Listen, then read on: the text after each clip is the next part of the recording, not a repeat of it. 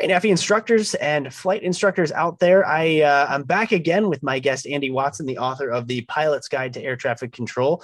Um, if you haven't listened to our podcast episode that we just recorded, I'd encourage you to do that. There's a lot of really cool sort of secrets and tips of, uh, you know, ATC and, and how uh, pilots should uh, interact and how we should not be afraid of air traffic controllers. And he's got a lot of great stories in the book that I think that you can learn from. We were just talking, and one of the things that we didn't mention previously in the last recording was uh, something specifically applicable to flight instructors, and that is the concept of what flight instructors tend to do when they're practicing maneuvers. Um, you know, we go out and we say, hey, we're going to go to the practice area, we're going to be between this altitude and that altitude and then we stop listening right? You know we we hear all of the the approaches and and different clearances being issued and that's distracting from our students. So what do some flight instructors do? And i can't say i haven't been guilty of this previously but you turn the volume down. I'm hoping you don't turn it all the way down but maybe just a little bit so you can talk a little bit better. Andy what happens on your end when we do that kind of thing? What's uh what should well, we basically know? if we when that happens and we try to make a traffic call or or we're trying to reach you for some reason typically because of traffic reasons. Sometimes it's because of an obstacle out there. I know um, a lot of times there's like really tall towers you're starting to get a little close to. The local flight instructors should know that and stay away from but either way we try to make sure we point it out to them when they don't respond then we go into the mode of trying to reach them trying and there's not much that we can do. Um, we always try guard uh, that's one thing I think general aviation pilots tend to um, ignore is the suggestion of monitoring guard. Every air traffic facility out there has to monitor guard uh, 121.5. So, and then also the UHF as well. But if, so that's a great thing for people to get in the habit of, of always monitoring guard.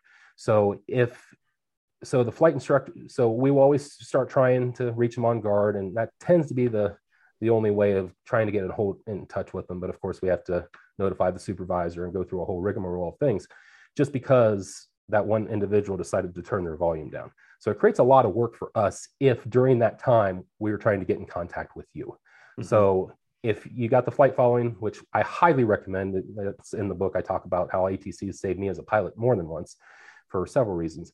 So when I fly VFR, I always talk to air traffic if I can, and but always make sure you leave the volume up enough to where if we're calling you, we that uh, that uh, you're not creating more work for the controllers behind the scenes because you don't hear us. If I turn that volume down and I realize 10 minutes later that oops, I turned it down a little bit too far. Is there is there anything that I can say to sort of smooth things out with you guys so that I, I maybe kind of eh, don't embarrass myself as badly? It, it probably goes a long way just saying, hey, we it looks like we're having problems with our, our, our volume here. Can you hear me fine now? And and apologize, just straight up apologize and own it, and that'll be the end of it. But but yeah, it uh, I, I it seems like when I was working the low altitude sectors, it would probably happen once every three months or so. Okay. So it's not super common, but common enough that it, uh, it like I said, it creates work for us. So sure.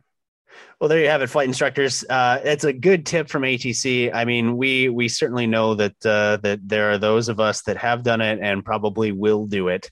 So it's just a matter of which bucket you you happen to fall into. But uh, um, try to pay attention. Try to make sure that you're listening to uh, to ATC's directions and and know that they are out there to to help you. So um, be courteous, be kind, and uh, you know just be understanding that we all make mistakes and own it. So um, andy thanks again for uh, for sharing that tidbit. Hopefully uh, you'll come back with more and uh, um, awesome. We really appreciate it. Yep you bet